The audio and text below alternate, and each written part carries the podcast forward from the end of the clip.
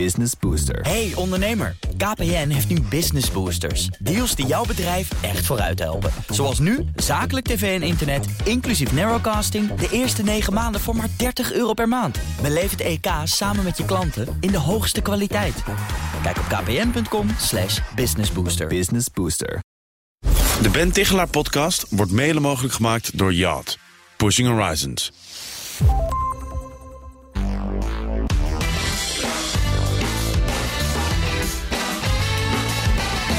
Wil je gezonder leven en daarbij het liefst ook nog een paar kilo kwijtraken? Tem dan de hamster in je brein. Welkom bij de Ben Tichelaar podcast, de podcast over persoonlijke en professionele ontwikkeling. Heel veel mensen willen gezonder leven, maar echt nieuwe gezonde routines ontwikkelen, ja, dat is voor de meeste van ons natuurlijk super moeilijk. Volgens mijn gast van vandaag lukt het alleen als je bepaalde gebieden in je hersenen in bedwang houdt en op een slimme manier stuurt. Zijn naam is Felix Kreijer. Hij deed onderzoek naar de rol van onze hersenen bij overgewicht. Werkte als kinderarts in het Onze Lieve Vrouwengasthuis in Amsterdam. En schreef samen met collega Maarten Bieseveld een boek dat nu al een bestseller is. De hamster in je brein. Welkom Felix, wat leuk dat je mijn gast wil zijn. Ja, dankjewel.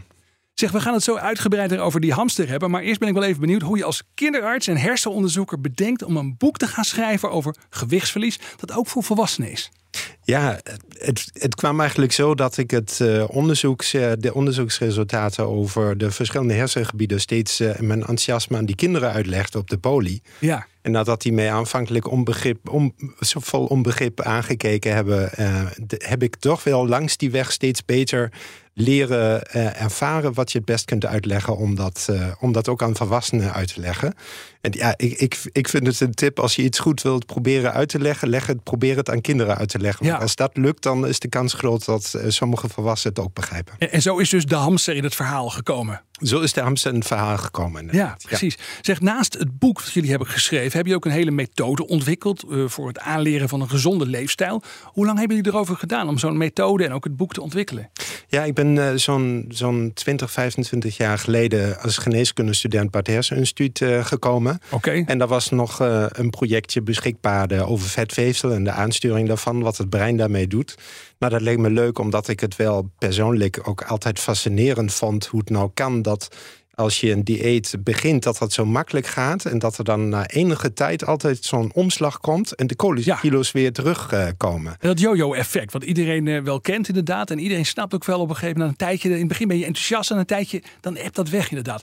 En dat heeft dus te maken met, nou ja, de hamster, ja, vertel het maar. Ja, nou, het, het, daarvoor is het belangrijk om te weten dat er verschillende hersengebieden zijn die daar een rol spelen. De belangrijkste is inderdaad de hamster. Nou, officieel heet die hypothalamus. Ja. Dat gebiedje doet gewoon waarvoor het gemaakt is. Het moet namelijk bewaken dat wij in leven blijven. Ja. Dus het regelt ademhaling, hartslag, vochtregulatie, temperatuur, voortplanting, biologische klok. Het is, een, het is een heel klein hersengebiedje, las ik in jullie boek, dat heel veel belangrijke functies aanstuurt. Ja, ja, Ja. klopt. Het is kleiner dan een suikerklontje, liep- ligt diep in het brein en is oeroud. Ja. En heeft in miljoenen jaren allerlei trucs ontwikkeld om ervoor te zorgen dat we nooit een tekort hebben aan energie. Ja, en het, het opereert ook autonoom. Hè? Want je kunt niet zeggen tegen je hypothalamus: doe nou eens even dit of doe nou even dat. Want het zit een soort kluis of zo. Zo, zo beschreven jullie dat. Ja, klopt. Het zit helemaal op slot, is eh, goed beveiligd.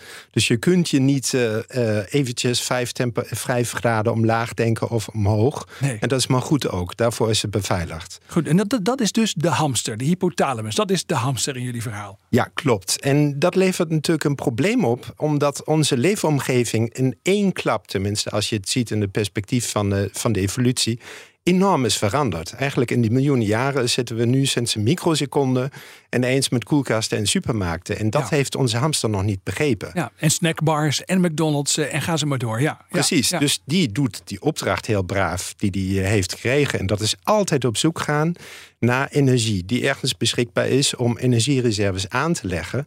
Want dat er iets is om te eten is eerder de uitzondering geweest in het verleden. Ja, ja, en een hamster, die hamstert, hè, dat weten we. Dus het gaat erom dat je voorraad hebt, dat je nooit tekort hebt. Ja, precies. Dus je gaat naar je koelkast, je doet de koelkastdeur open en die hamster ziet eten en die denkt, nou, fantastisch, we hebben weer eten. Ja, het staat alleen we- nog op de verkeerde plek. Het moet van de koelkast moet het naar binnen. Ja. Inderdaad, inderdaad. En, eh, want je weet maar nooit wat er morgen is, of volgende week, of de, eh, of elfde maand erop. Dus uh, dat maakt dat wij uh, dus voortdurend eigenlijk proberen energie extra op te slaan. En daar zit geen grens op. Ja, zit... Maar dus even voor mij tussendoor. Het is dus eigenlijk heel natuurlijk dat als het beschikbaar is, hè, dat je dus overgewicht aanmaakt als mens. Dat is eigenlijk een heel natuurlijk proces. Want die hamster heeft liever te veel dan te weinig. Ja, dat is essentieel wat je nu zegt. Dat gemiddeld de meeste zwaarder worden. En waarom Ja. is dat zo essentieel? Het heeft daarmee te maken dat wij het zien als een fysiologisch, dus een gezond proces. Dat is heel belangrijk. Als, je, als dokter ben ik gewend om dingen altijd eh, te reduceren naar één probleem. één ding wat mis is. En dat wordt ook vaak gedaan in het denken over overgewicht. Men is op zoek naar allerlei verschillende oorzaken. Het zou een virus zijn, het is dan fruitsuiker, dat wisselt om de paar jaar. Maar als je kijkt naar het systeem als een systeem dat, moet, dat doet wat het moet doen, Ja. met 700 hormonen uit vetweefsel, met talloze mechanismes die dat waarborgen, dan is je aanpak wel anders. Want je gaat niet eventjes gauw sleutelen in die hamster om die te veranderen. Ja. Daarvoor is die er goed beveiligd. Dus dan worden de, wordt de aanpak dus veel meer dat je het normale systeem, wat normaal en gezond is, maar in een ongezonde omgeving eh, functioneert, daar probeer je dan meer op in te spelen dan dat je het op één ding probeert te fixen. Ja, ja. en dat, die hamster die heeft ook nog te maken met allerlei andere hersengebieden. Misschien is het wel leuk om daar ook nog even kort naar te kijken. Jullie noemen in het boek ook de prefrontale cortex en het limbische systeem. Kun je kort even aangeven hoe dat samenspel tussen die hersengebieden functioneert? Ja, daar, wordt- daar wordt het dus interessanter. Dan komt dat moment van die dieet en dat dat zo moeilijk lukt. eh, Dat komt dan weer terug. Dus die hamster, heel simpel, die probeert altijd energie op te slaan. Die slaapt, slaapt ook nooit. Dat doet hij 24 uur per dag, is hij met die opdracht bezig. Ja. Ehm, die hamster doet die paar opdrachten die hij heeft, kan die parallel doen. Dus hij kan tegelijkertijd met de temperatuur reguleren en ook de energiehuishouding doen en het vocht. Je krijgt steeds meer respect voor dat diertje. Ja, Nou, ja, dat is- ik, ik vind het mooi dat je het zegt, want ik heb toch wel heel veel respect gekregen hoe prachtig, ingewikkeld en mooi dit in elkaar zit. Ja, Dus mijn respect voor dat gebied is, eh, is heel groot geworden. En we hebben gelukkig nog een ander gebied, dat is de prefrontale cortex. Dat is een beetje de plek van de goede voornemens en van de to-do-lijstjes en Ja. van logische besluiten. En dat is wel het gebied waar we het meestal over hebben als we zeggen: ik wil mijn gedrag veranderen. En daar gaat het dan misschien ook mis. Want de prefrontale cortex is heel belangrijk. Die heeft een truc ontwikkeld in de evolutie om het anders te doen da- dan de hypothalamus. Die doet van alles een beetje parallel. En de prefrontale cortex gebruikt alle zenuwcellen tegelijkertijd om aan één probleem te rekenen. Oké. Dat maakt ook waarom wij zo ver kunnen doordenken. Ja, en je hebt het in je boek ook, in jullie boek gaat het ook over focus, over aandacht. En focus en aandacht dan al over dat ene ding waar je dan met je prefrontale cortex mee bezig bent op dat moment. Maar ja, het duurt maar even en dan ben je natuurlijk meer met iets anders bezig. Dan, dan verlegt die focus zich weer. Ja, precies. Want dat is nou eh, exact het probleem. Omdat de sterkste punt van die prefrontale cortex, namelijk zich kunnen richten op één probleem, ook het zwakste is. Ja, oh, dat is wel heel interessant hoe je dat zegt inderdaad. Ja, Dus als je dieet begint, eh, dan moet je iets anders doen. Dus je denkt na bij alles wat je doet, mag ik het doen of mag ik het niet doen? En dat is een opdracht die alleen eh, opgelost kan worden in die prefrontale cortex. Ik denk dat een dieet ook kan zijn. Je mag alleen maar dingen eten met een lichtblauwe verpakking. Of de derde letter moet een L zijn. Dat maakt helemaal niet zoveel uit. Als je maar na moet denken of je het mag eten. ja. Op dat moment dat je daarover nadenkt, eh, is die prefrontale cortex actief. En die kan jouw hamster temmen. Die kan hem een beetje tot rust brengen. Maar het probleem, dus dat is het leuke eerste periode. Ik ken het van mezelf. Ik vertel enthousiast dat ik nu de truc heb gevonden. De kilo's vliegen eraf. En dan op een gegeven moment, juist op het moment dat ik denk, ik kan het wel. En dat geldt ook voor andere gedragsveranderingen. En nu heb ik hem wel. Ja. Dan, eh, dan komt een omslag. Namelijk op het moment dat die prefrontale cortex weer met dingen bezig moet zijn om op te lossen. Privéproblemen, zakelijke problemen. Dan valt die rem weg van die hamster. En die hamster gedraagt zich als een puber die alleen thuis is. En gaat die vijf kilo even terughalen. En voor de zekerheid die vijf kilo extra. Dus dat Je is weet dat maar nooit. We hebben nu, precies, we hebben net gezien dat het zomaar kan verminderen. Dus we moeten er iets eh, tegen ondernemen. En is er ook dus nog het limbische systeem. Hè? De zetel van de emoties wordt dat dan vaak genoemd. En ik begrijp dus ook, dat vind ik wel heel mooi. Die, die eh, emoties kunnen zowel ten dienste staan van je prefrontale cortex. als ten dienste staan van de hamster, van je hypothalamus. Ja, klopt helemaal. Dus die limbisch systeem moet ook een beetje ervoor zorgen dat je die dingen doet die die andere uh, gebieden willen. Okay. Dus als die hamster denkt van uh, ik wil meer energie, dan komt uh, die hamster samen met het limbisch systeem met dat lekkere gevoel van zat hier niet nog chocola in die la en dan gaan we morgen wel verder kijken. Dus wat briljante ideeën komen uit die hoek. Ja. Die limbisch systeem geeft je dan dat gevoel erbij. Of gezellig, even samen chocola eten. Ja. En de prefrontale cortex, die gaat ook het limbisch systeem aanspreken. Dat is het lekkere gevoel als je je gehouden hebt aan je voornemen en je to-do-lijst hebt afgevinkt. Dus daar zit een zekere concurrentie in. Ja, en het ja. limbisch systeem is ook heel gevoelig voor beloning. Uh, en wat je omgeving uh, van, daarvan vindt wat je doet. Dus je, Ja, je een soort sociale beloning. Ja, precies. Exact. En ook voor routines. Daar is het ook uh, essentieel voor. Dus je moet wel het limbisch systeem er echt bij betrekken. Je kunt het niet helemaal op de ratio. Er moet ook een lekker gevoel bij komen kijken. Ook bij het goede gedrag. Ja, als je, als je kijkt waarop ons gedrag gebaseerd is, dan is dat natuurlijk absoluut voor een gedeelte de prefrontale cortex en de goede voornemens. Alleen het probleem is dat wij vaak in dat, op dat niveau praten over gedragsverandering. Ja. Maar de meeste besluiten worden waarschijnlijk onderbewust genomen van die andere gebieden die ook moeten zorgen dat ze aan hun trekken komen. Ja. En dat, eh, dat, dat is het hele probleem. En wij hebben, omdat we kijken naar dat hele brein als een gezond brein in een ongezonde omgeving, dan kom je uit uh, bij een aanpak. Ja, het is een soort trippeltherapie noemen wij dat. Wij, wij proberen ons te richten op die drie hersengebieden en die te bespelen, zodat het je wel lukt om je leefstijl te veranderen. Oké, nou gaan we straks even over hebben. Ook over hoe de externe cortex, dat hebben jullie ook nog in het boek behandel je dat. Hè? De, de omgeving eigenlijk, eh, die een belangrijke rol speelt in ons gedrag. Nog even één stapje terug voordat we naar de oplossingen gaan. Wat doen de meeste mensen fout? als ze proberen af te vallen. Of als ze proberen gewoon een gezondere leefstijl te ontwikkelen. Ja, wat, wat belangrijk is, is als je het systeem je realiseert hoe het functioneert, uh, is dat, je, uh, dat het onvoldoende is om een verstandig besluit te nemen. Want Ja. als je dat alleen doet, dat is dan even het moment dat je prefrontale cortex bij de aandacht is.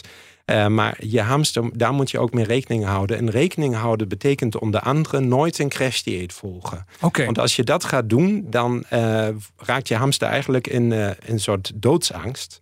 Uh, want die denkt, ja, we zitten nu in een... ik, word, ik word uitgehongerd. Ja, precies. Ja, ja, dus uh, er moet hier heel snel iets gebeuren. En we moeten zeker, als er weer eten beschikbaar is, moeten we alles inhalen plus wat extra. Dus uh, wij zien ook vanuit onderzoek, bijvoorbeeld bij programma's waar men massaal is afgevallen in een crash dieet. Biggest Loser en zo. Daar... Oh ja, dat, je moet echt televisieprogramma's op dit gebied ook. Ja, precies. Die zijn onderzocht. En dan zie je dat toch wel hun hamster uh, we weten niet zeker hoe langdurig, maar langdurig beschadigd kan worden. Waarbij die dus daarvoor zorgt dat je bijna geen zo heel weinig energie verbruikt. Waardoor het dus veel moeilijker wordt om een gezond gezicht uh, te behouden. Ja, die hamster komt dus altijd terug om wraak te nemen. Gewoon altijd. Ja, ja, ja dat is een leuke uitspraak van mijn mede-auteur Maarten Bieseveld. Uh, boze hamsters komen altijd terug. Boze hamsters komen altijd terug. Zometeen gaan we ons verder verdiepen in factoren, uh, ook in de omgeving, die lastig te beïnvloeden zijn. En ook wat we wel moeten doen, zeg maar, om ons gedrag en ook de hamster te temmen. Maar eerst een boodschap van onze sponsor.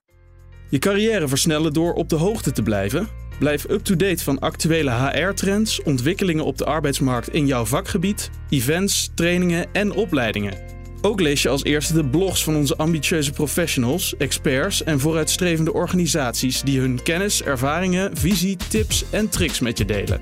Interesse gewekt? Meld je dan aan op job.nl/slash nieuwsbrief. Gezondere keuzes maken en gezonde routines ontwikkelen, dat willen we allemaal wel. Om dat te doen kunnen we zelf aan een heleboel knoppen draaien. Maar invloeden van buitenaf zijn net zo belangrijk om mee te nemen. Ik praat erover verder met mijn gast Felix Kreijer, arts in het OLVG in Amsterdam.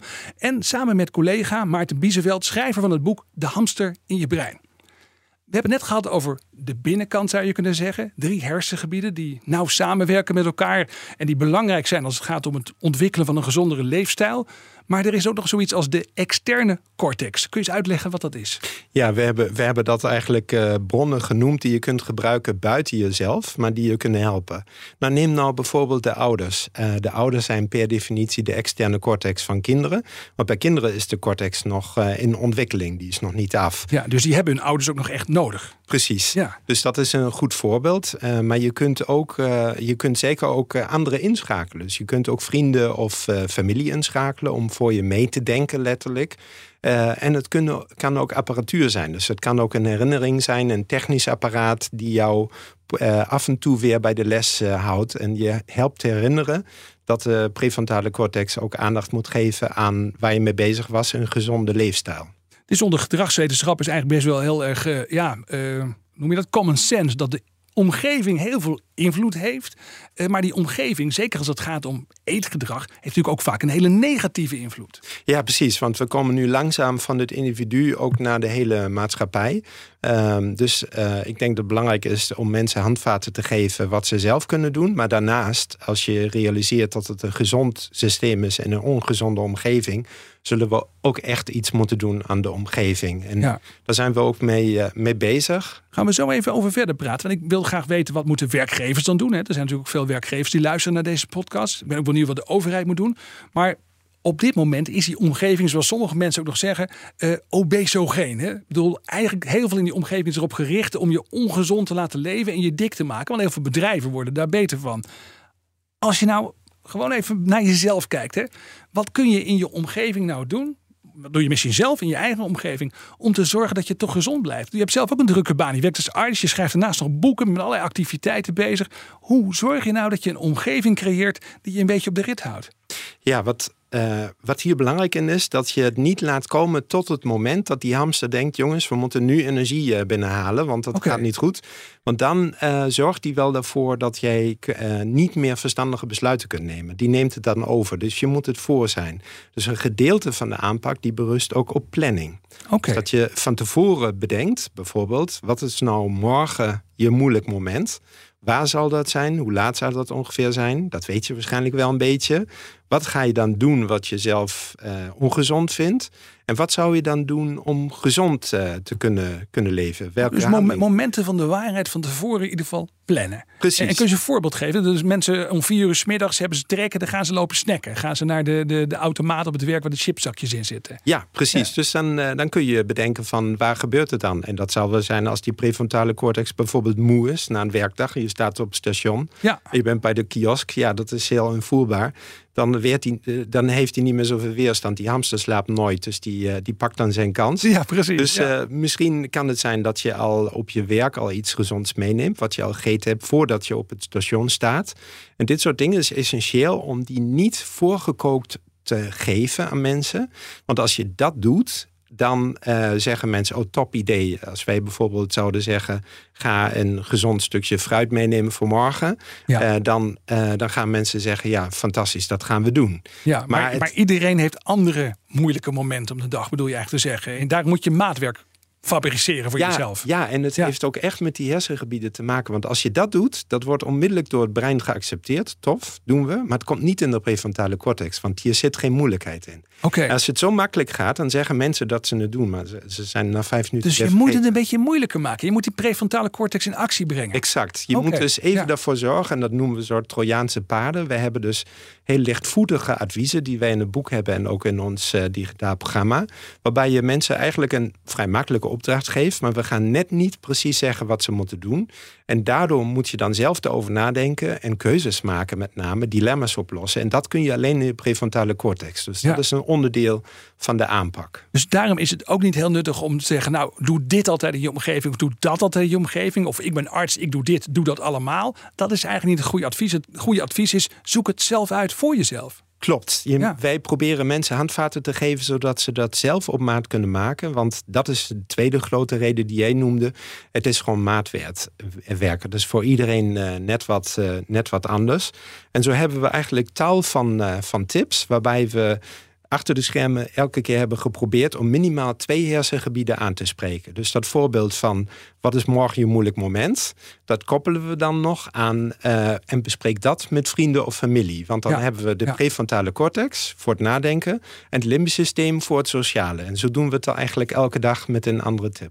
Dat zit zo op die manier in jullie boek. Maar dat kan je ook nog op een website vinden met een hele tooling hè, die jullie er ook bij hebben gemaakt. Dat heet dan House of Hamster. En dan moet je zeggen: House is met H-A-U-S. Heeft dat te maken met jouw Duitse achtergrond? Nou, heel toevallig waarschijnlijk wel. Ja, Oké, hou ze van met H-A-U-S en dan of hamster. Hey, ehm, we hadden net over bedrijven en de overheid. Wat kunnen werkgevers doen? Heel veel werkgevers willen graag vitale medewerkers. Wat kunnen werkgevers doen op dit gebied? Ja, het is een hele interessante discussie, zowel, zowel werkgevers als ook uh, de overheid. Uh, je, bege je begeeft je vrij snel op de, het evenwicht tussen betuttelen ja. En verwaarlozing. Dus om helemaal niks te doen, dat vind ik verwaarlozing. Ik vind dat je ook wel uh, invloed moet uh, aanwenden. En het zal dan, ja, wij, wij, hebben veel inspiratie gehad uit het boek uh, Nudge bijvoorbeeld. Ja. Uh, waar, wat, dat gaat eigenlijk over keuzearchitectuur. Waarbij je die werkgevers kunnen best nadenken hoe ze gezonder leefstijl meer kunnen stimuleren. Dus Ja. je hoeft het niet gelijk voor te schrijven, maar je kunt wel hints geven. Je kunt het makkelijker maken voor mensen om de goede keuze te maken, bijvoorbeeld. Ja, precies. Je kunt bijvoorbeeld kijken wat je met je kantine doet. Je kunt kijken of je sociale events kunt uh, uh, organiseren rondom gezond bewegen. Je kunt dingen bespreekbaar maken. Je kunt uh, op al, ja, al die verschillende gebieden, dus kennis, prefrontale ja. cortex, routines, limbisch systeem of sociale events, is ook limbisch systeem, als ook hamster respecteren betekent dus ook dat je extra zorg moet dragen, bijvoorbeeld voor mensen die in jouw bedrijf s'nachts werken. Want dat is Oh ja. voor de hamster heeft dat heel negatief effect. Dat zit ook in datzelfde gebied. Ja, ja. Oh, dat zijn allemaal wel hele nuttige dingen inderdaad. Ja. En je kunt dus ook dingen verzinnen waarmee je als het ware dan tegemoet komt aan die problemen in de hersenen. Nou, ik zit ook te denken, een, fruitkar om vier uur 's middags. Hè, dan, nou goed, maar je moet niet, het is niet one size fits all, dat zei je al. Ja, maar, ja. maar eh, precies in dit soort dingen zou het wel, wel kunnen liggen inderdaad. Oké. Dat je, dat je eh, toch dat gedrag stimuleert en ehm zo, mee, zo mee ook enigszins normerend werkt. En ja, dan zul je ook Ja. discussie hebben betutteling, zeker op overheids, overheidsniveau. En- maar en met normeren bedoel je ook laten zien wat normaal is? ja, klopt. Oké, ja, precies. Inderdaad. Ja, dus niet een norm stellen en dan handhaven met boetes, maar laten zien, dit is eigenlijk gewoon de norm. Zo zou het moeten zijn. Ja, Ja, precies. ja. Het is niet vanzelfsprekend uh, om, uh, om een ongezonde leefstijl te hebben. Wij, wij proberen jullie te helpen om een gezonde leefstijl te hebben. Wat moet de overheid doen? Ja, de overheid uh, moet hun rol pakken. En daar is die betuttelings- versus verwaarlozingsdiscussie heel belangrijk. Ja. En proberen we ook actief te doen. Bijvoorbeeld met de Alliantie Gezonde Generatie. Een aantal uh, patiëntenverenigingen. En ook samenwerken met VWS. Wat, wat hier belangrijk is, is een aantal thema's die nu spelen. Die worden ook echt heel actief opgepakt. Ook door de uh, staatssecretaris Van Ooyen. En dat is uh, onder andere kindermarketing. Ja. Uh, daar moeten echt grenzen op. Ik vind het onverteerbaar dat je geld kunt verdienen met het gedicht. Uh, de hersenen beïnvloeden van kinderen zodat ze ongezonder leven. Ja. Dat, ik vind dat je daar echt uh, beperkingen moet opzetten. Ja, en, en tegelijkertijd denk ik altijd bij die multinationals, die voedingsindustrie, daar zitten hele slimme gedragswetenschappers. Die weten precies wat ze moeten doen. Terwijl die, die richten zich eigenlijk op de meest weerloze groep in de samenleving. En die krijgen jullie vervolgens op je spreekuur. Dan moet je proberen weer te repareren. Het is eigenlijk van de gekken. Ja, en, en uh, ook als ik, uh, als ik wat kritischer nu keek hoe dat in elkaar steekt, dan ja, het is precies dat wat je zegt. Er zitten, daar lijken toch strategieën achter te zitten waar we iets tegenover moeten zetten. Ja. Want anders verwaarlozen we bijvoorbeeld onze kinderen. Andere thema's die ook heel actief worden opgepakt uh, op dit moment door de overheid zijn de schoollunches. Uh, dat is ook heel belangrijk. En niet iedereen komt met een gezonde schoollunch. Uh, in Nederland zijn toch veel kinderen die binnen 15 minuten voor de televisie uh, hun broodje moeten opeten. Ja. En uh, ja, dat, dat is gewoon niet goed. dan heb je de voedselomgeving van scholen, is ook zo'n thema wat op dit moment. Waar men probeert iets aan te doen. Snackbars zijn scholen zijn magneet voor snackbars. Dat okay, is in de laatste ja. jaren gebleken. Het is een triple A-locatie voor, voor een snackbar-exploitant. Ja, moet ja. vlak naast een school zitten. Precies. Maar ja, dus eigenlijk weer niet goed voor die kinderen. Dus als ik het goed begrijp, dan moet je op school... en dan moet de overheid dus mede voor zorgen... niet alleen maar leren om te rekenen en je taal goed te beheersen... maar je moet ook leren om gewoon ja, wat gezond leven is. Ja, en, en uh, dat, dat wordt ook gedaan door de overheid en door de, de lokale overheden ook. En wij, ik ben heel blij dat wij in, ook in een schoolles zitten voor middelbaar onderwijs. Uh, vanaf aanstaand uh, jaar, waarbij dus wow. bij burgerschap. dus vinden we een hele eer ook de hamster de mee wordt genomen. En ja, het, het, het leren hoe je gezond kunt leven. Het klinkt allemaal hartstikke mooi. Uh, ja, jullie hebben hier met z'n tweeën ontzettend hard aan gewerkt. Hè? Naast een drukke baan. Waar komt die motivatie vandaan? Waar komt dat heilige vuur vandaan? Nou, dat, dat, dat komt bij mij vandaan uh, vanaf het eerste minuut in het hersenonderzoek. Het gaat eigenlijk over driften en verstand. Het gaat er eigenlijk over dat je iets voorneemt en dat je iets anders gaat doen. En dat vind ik ontzettend fascinerend. En voor mij helpt het enorm om te begrijpen dat het brein niet één blok is, maar dat wij uit verschillende gebieden bestaan die verschillende belangen hebben. En soms roept de ene wat harder en soms de andere. En dat is heel leuk om te ontdekken. Fascinerend. Hè? Hartelijk dank, Felix Kreijer. Heel fijn dat je mijn gast wilde zijn. Graag gedaan. Dit was de Ben Tichelaar podcast voor deze week. Maar Felix en ik praten nog even door, omdat hij ook nog een werktip en een mediatip voor ons heeft. Beide vind je in onze podcastfeed op bnr.nl slash Tichelaar en in je podcast app. Voor nu, dank voor het luisteren. De Ben Tichelaar podcast wordt mede mogelijk gemaakt door Yacht. Pushing Horizons. Hardlopen, dat is goed voor je. En Nationale Nederlanden helpt je daar graag bij. Bijvoorbeeld met onze digitale NN Running Coach... die antwoord geeft op al je hardloopvragen. Dus, kom ook in beweging. Onze support heb je. Kijk op nn.nl hardlopen.